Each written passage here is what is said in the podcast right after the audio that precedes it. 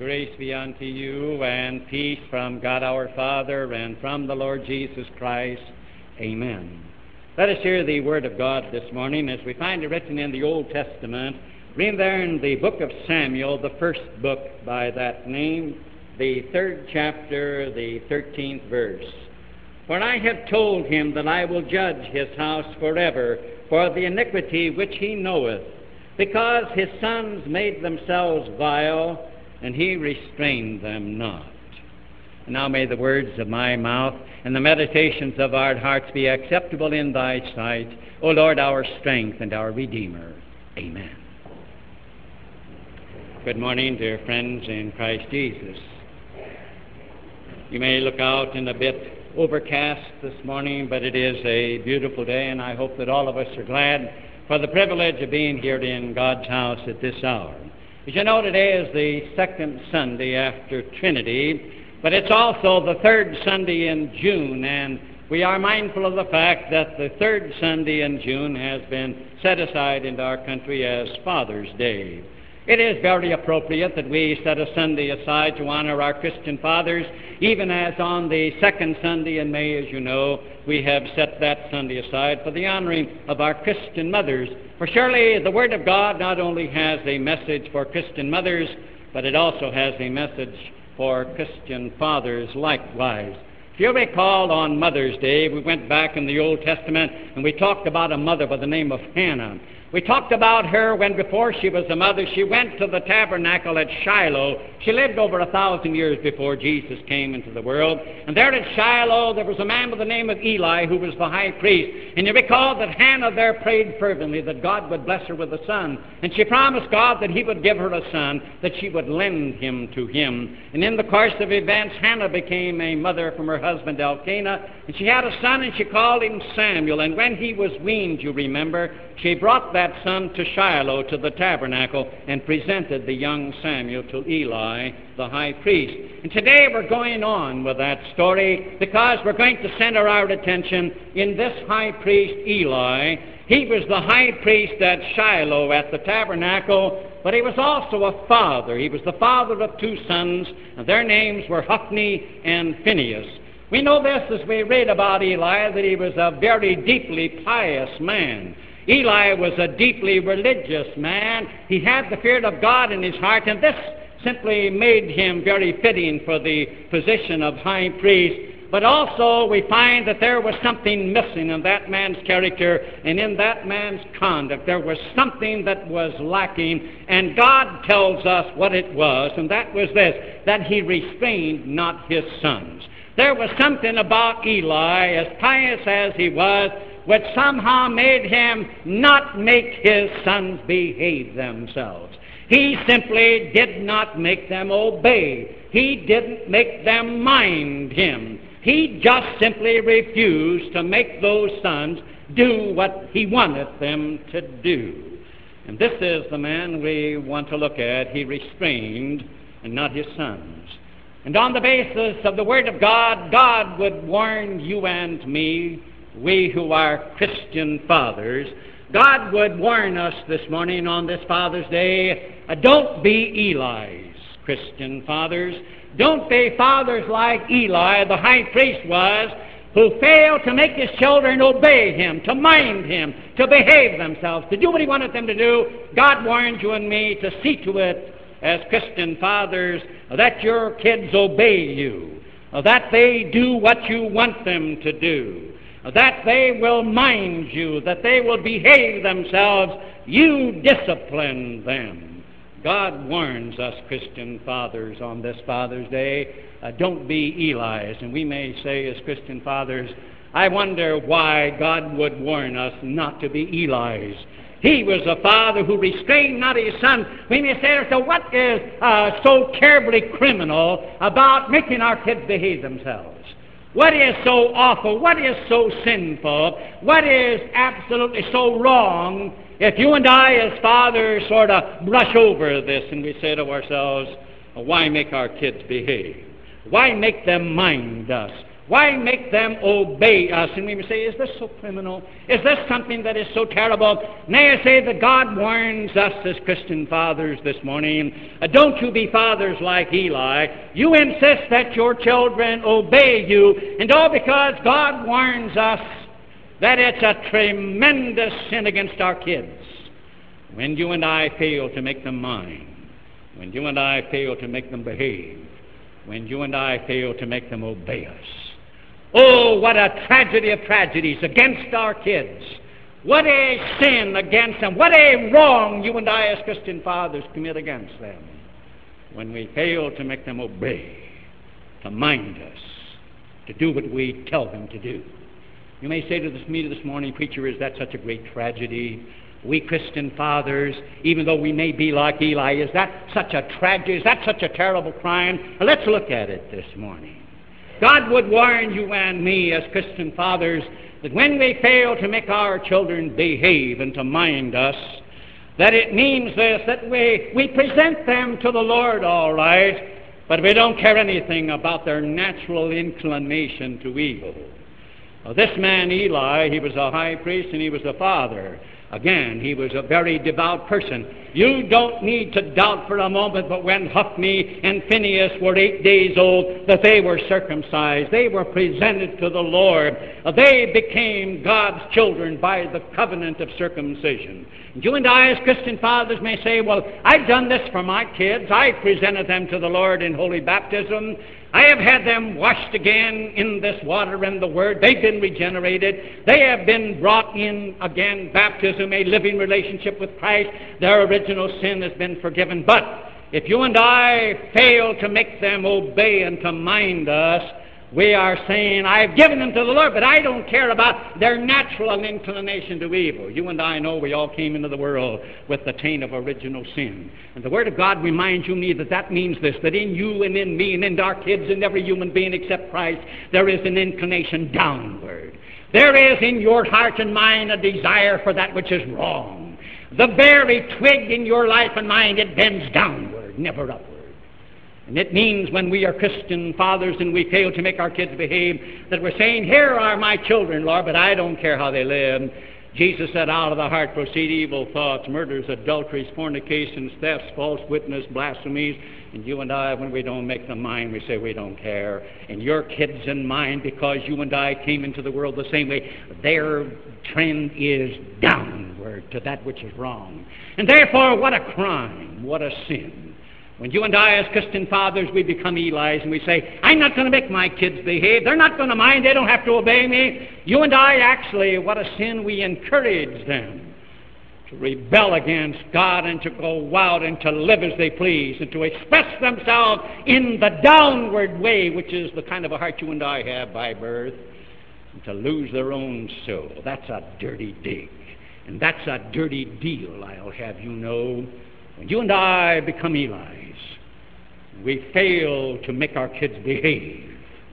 Well, that's a sin of sin against the kids because we're encouraging them for the loss of their own soul to rebel against God. What means even this?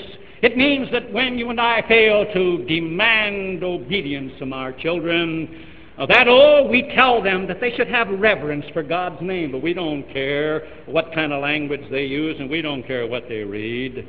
Oh, Eli was a God fearing man, and he, in a way, we are told, he mild, mildly rebuked his sons, Hophni and Phinehas, but they were holy terrors. Their lives were scandalous. Oh, he told them that you must have reverence, Hophni and Phinehas, for God's name, but he didn't follow it up and he didn't say, Now you're going to live this way. You're going to obey me. You're going to live in this way. If you and I fail to demand obedience from our kids, then we say to them, I don't care how you speak, I don't care what kind of language you have, I don't care what you read.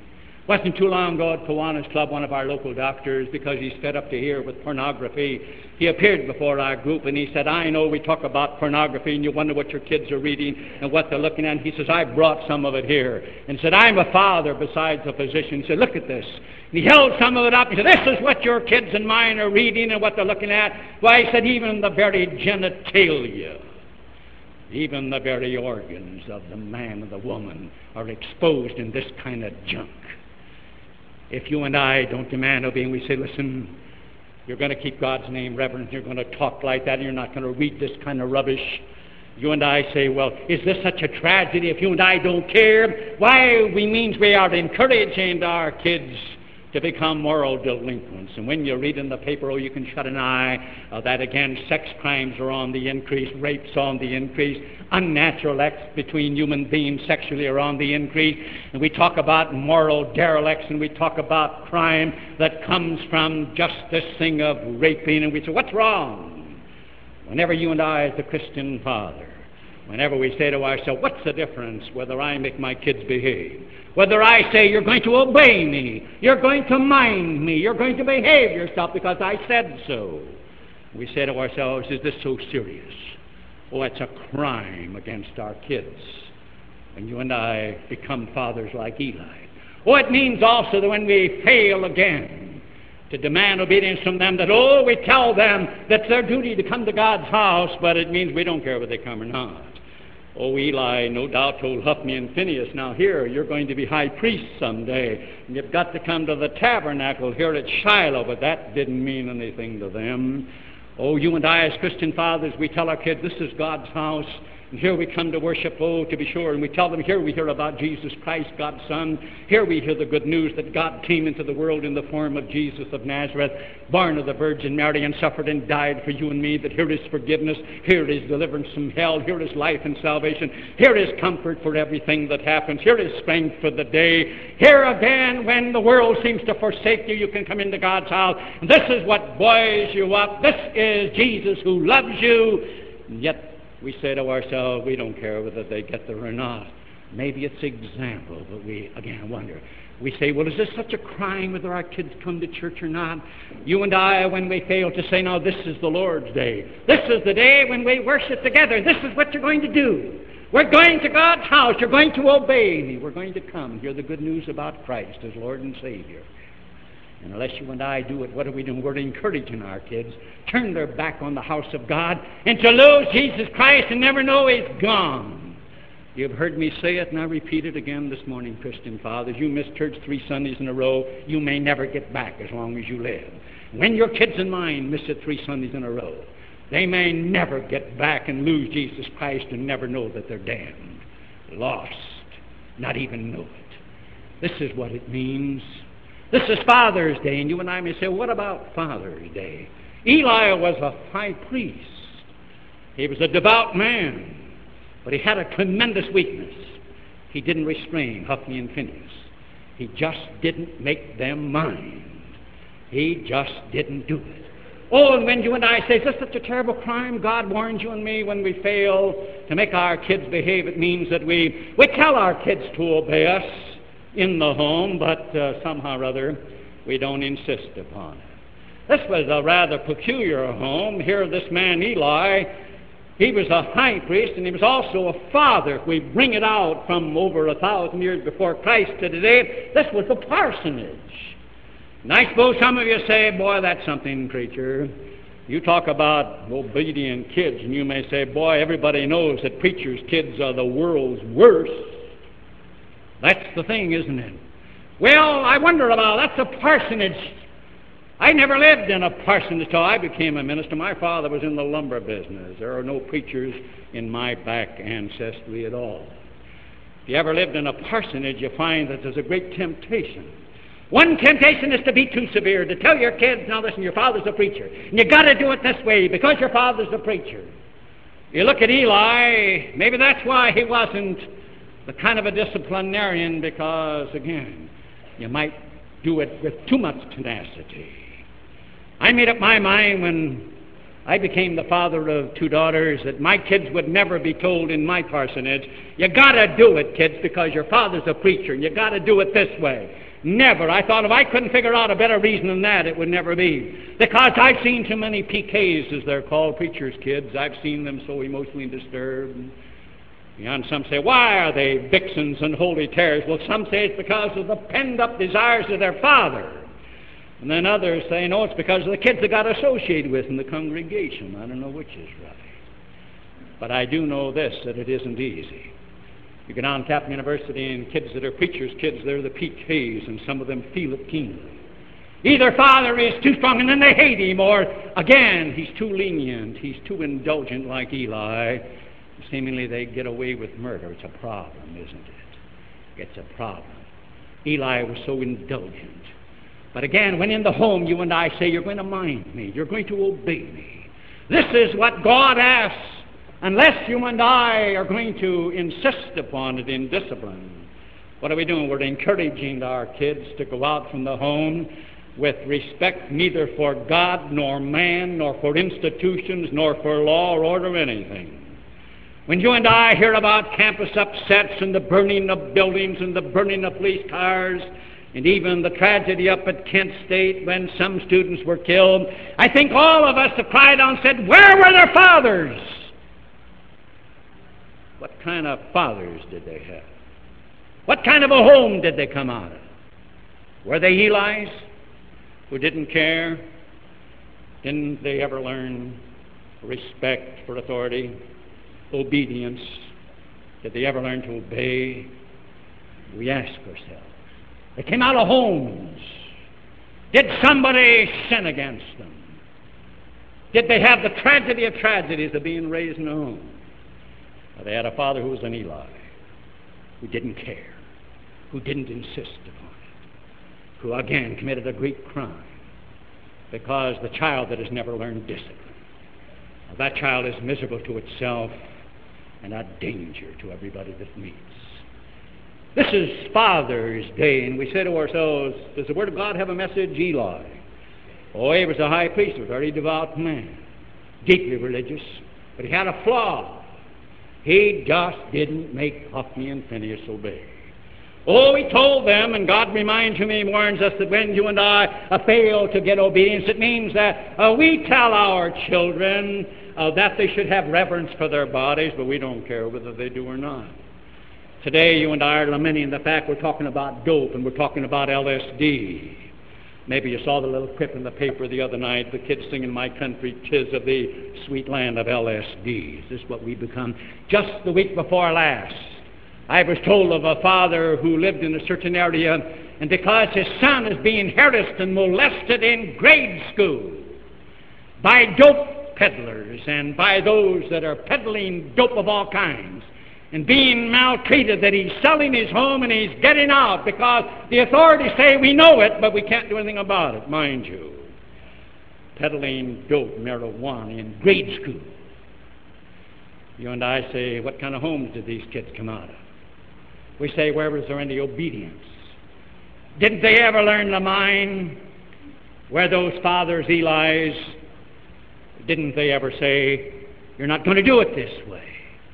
We talk about marijuana, we talk about dope. When you and I fail as fathers to say, You're going to mind me, you're going to behave yourself, this is what God demands. Unless you and I do, what a crime against our kids. We're actually encouraging them to go out and in dope and marijuana and all the things to pollute their bodies and their souls, and in the end to lose eternal life in Jesus Christ. That's the crime, fathers. You and I may say, oh, as long as I give my kids everything he wants, what do I care whether he obeys? God cares. God cares. God put judgment on Eli because he, he restrained not his two kids. Oh, what does it mean? God warns when you and I fail to get obedience. It means that, oh, as Christian fathers, we tell our kids that they are to be morally straight. They are, again, to see to it that they live moral lives. But we don't care whether they do or not. What about Hophni and Phinehas? We're told in the Word of God that it was really something scandalous. When the women came to the synagogue and came here to Shiloh, and they came, it was a, again a tabernacle made out of tent, but that was the temple at the time, that was the gathering place. That they committed adultery with as many as they could right in the light of the temple. Ran guys, these folks were. They just shot the works. And their father would just say, Now you shouldn't do that, boys. But they went on. When men say to us today, and doctors are saying that venereal disease has become ep- epidemic, Rather strange. I told you women at the Bible study last month when you had the subject of sex, you wonder why I don't preach about it. Strange how many of you resent it when I say anything about gonorrhea and syphilis. Oh, you don't like to hear that. Well, I know I went for years as a minister before I dared mention those words from the pulpit. But some of you have found out, you say, we don't like to have you use those words, Pat. Some of you have found out when I've talked about gonorrhea and syphilis that your kids have got it. But you don't want me to mention it. May I say before you take me to task, just examine your kids first, will you? Maybe they've got it. Yes, it's permeating through the schools. It is an epidemic. Please, mother, dad, you take a look first, will you? Yes. Let's bring it out and let's talk about it.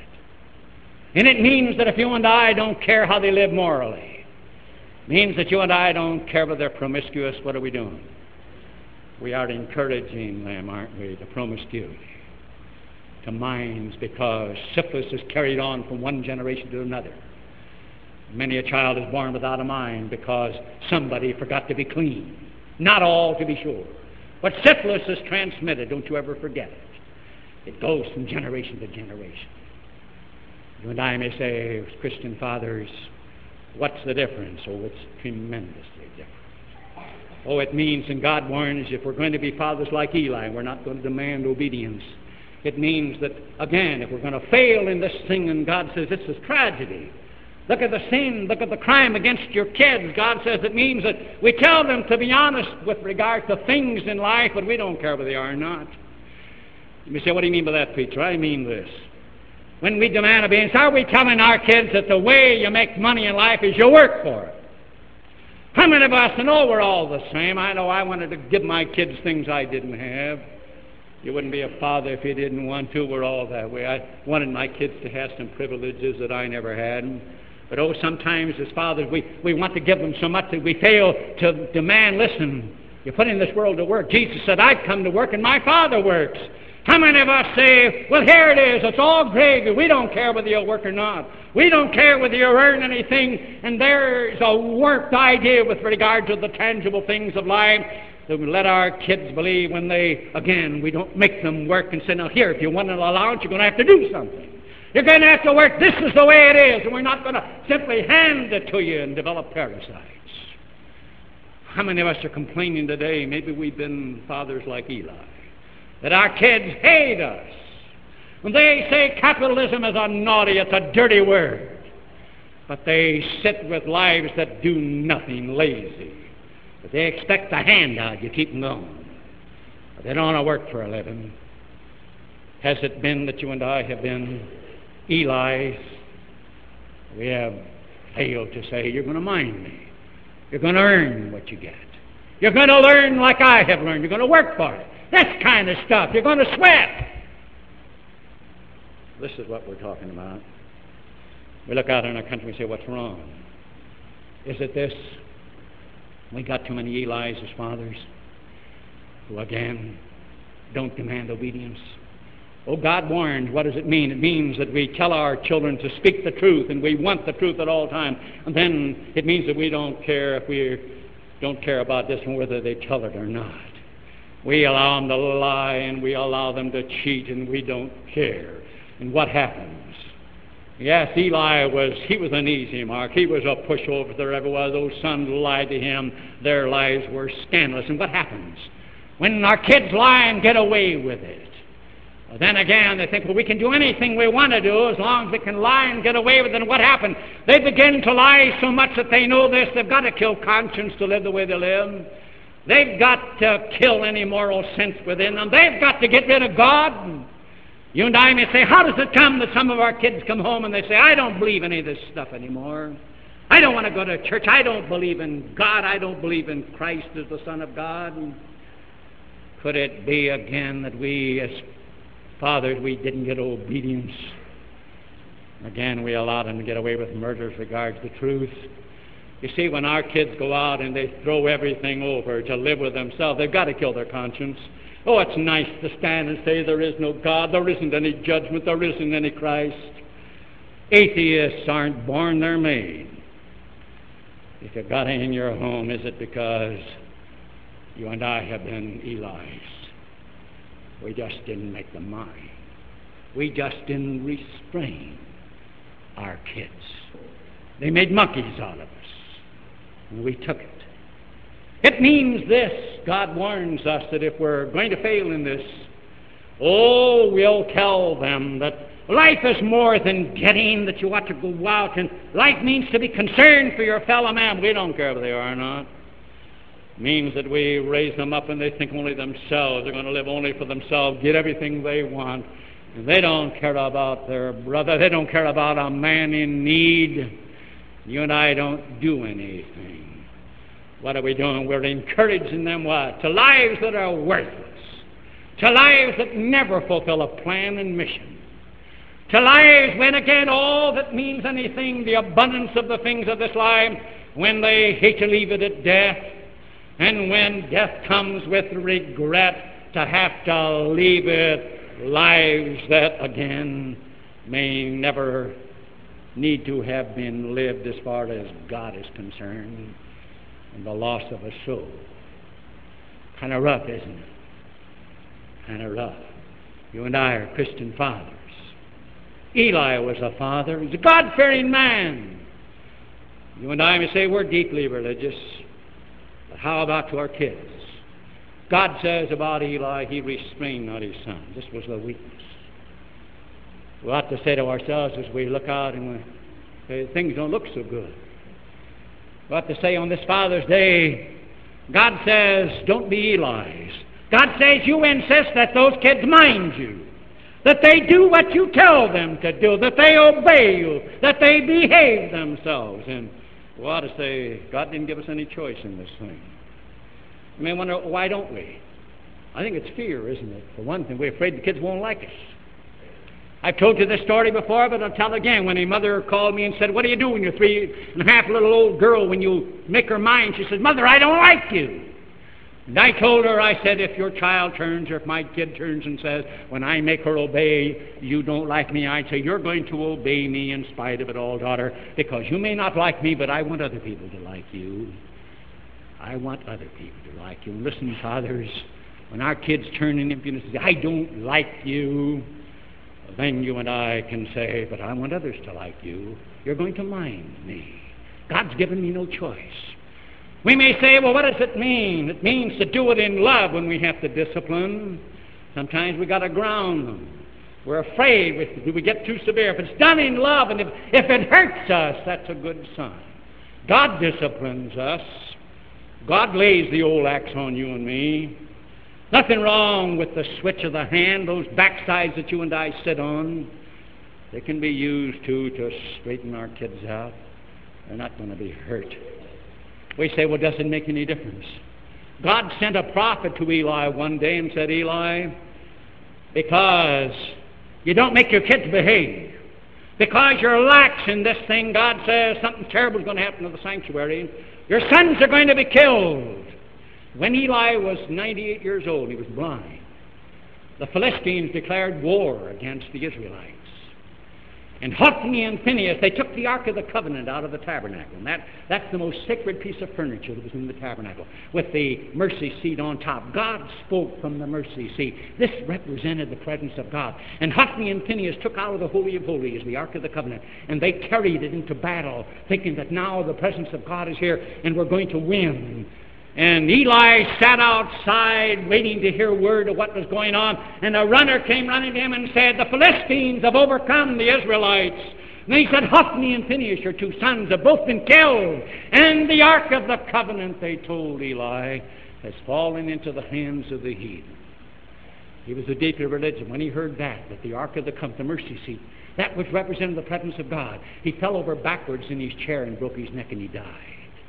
When word came to Huff, about Hophni and Phinehas, Phinehas's wife was carrying a child, and it was the days again. This was premature, and because of the terrible shock, she died in a premature childbirth.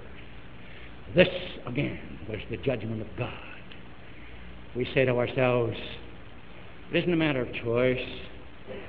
We look out in the world and Father's Day. Eli was a God fearing man. I'm talking to God fearing fathers. But how many of us are Eli's? We're afraid to say, son or daughter, you're going to mind me. You're going to obey me.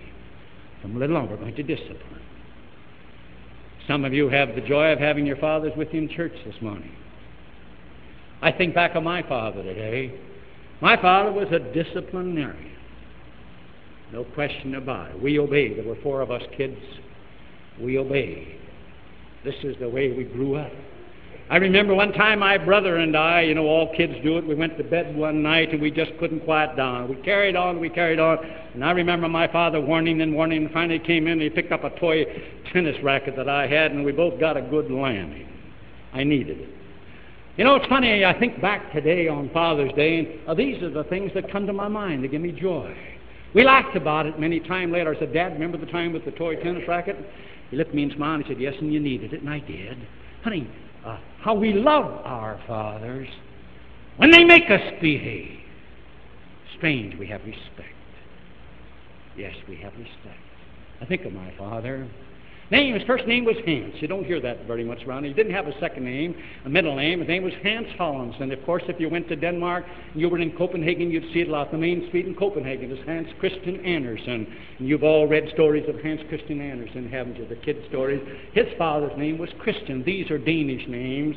Hans is the diminutive of Johannes or a John. It's a short, it's a, again, Hans means Johnny, or again, as we'd say Jack today as we shorten it. This was his name. And I remember again, as a disciplinarian, when my father lay on his deathbed with a very, very bad heart. I remember he asked me one day, he said, Will you take some cards? Will you type on the cards some of the comforting passages of the Word of God that in the night when I can't sleep, that I can hold up a card? And I remember doing that for him took some white cards and again to type on, For God so loved the world uh, I will never leave thee nor forsake me. I am with you always, even unto the end of the world. I have loved thee with an everlasting love. I have called thee by the name. The Lord is my shepherd. Some of I sent them to him. But in, again, the long nights that he could hold up a card and there could be comfort. And oh, he, he loved the old home congregation Zion where I was ordained 40 years ago last Sunday. I didn't get into that church very often, but it was his dying request that we ship his body from East St. Louis back to Chicago, 300 miles, that he be buried in Zion Lutheran Church in South Chicago. And that's where we sent his body. I hadn't been back there for a long time, but there is where the service was held.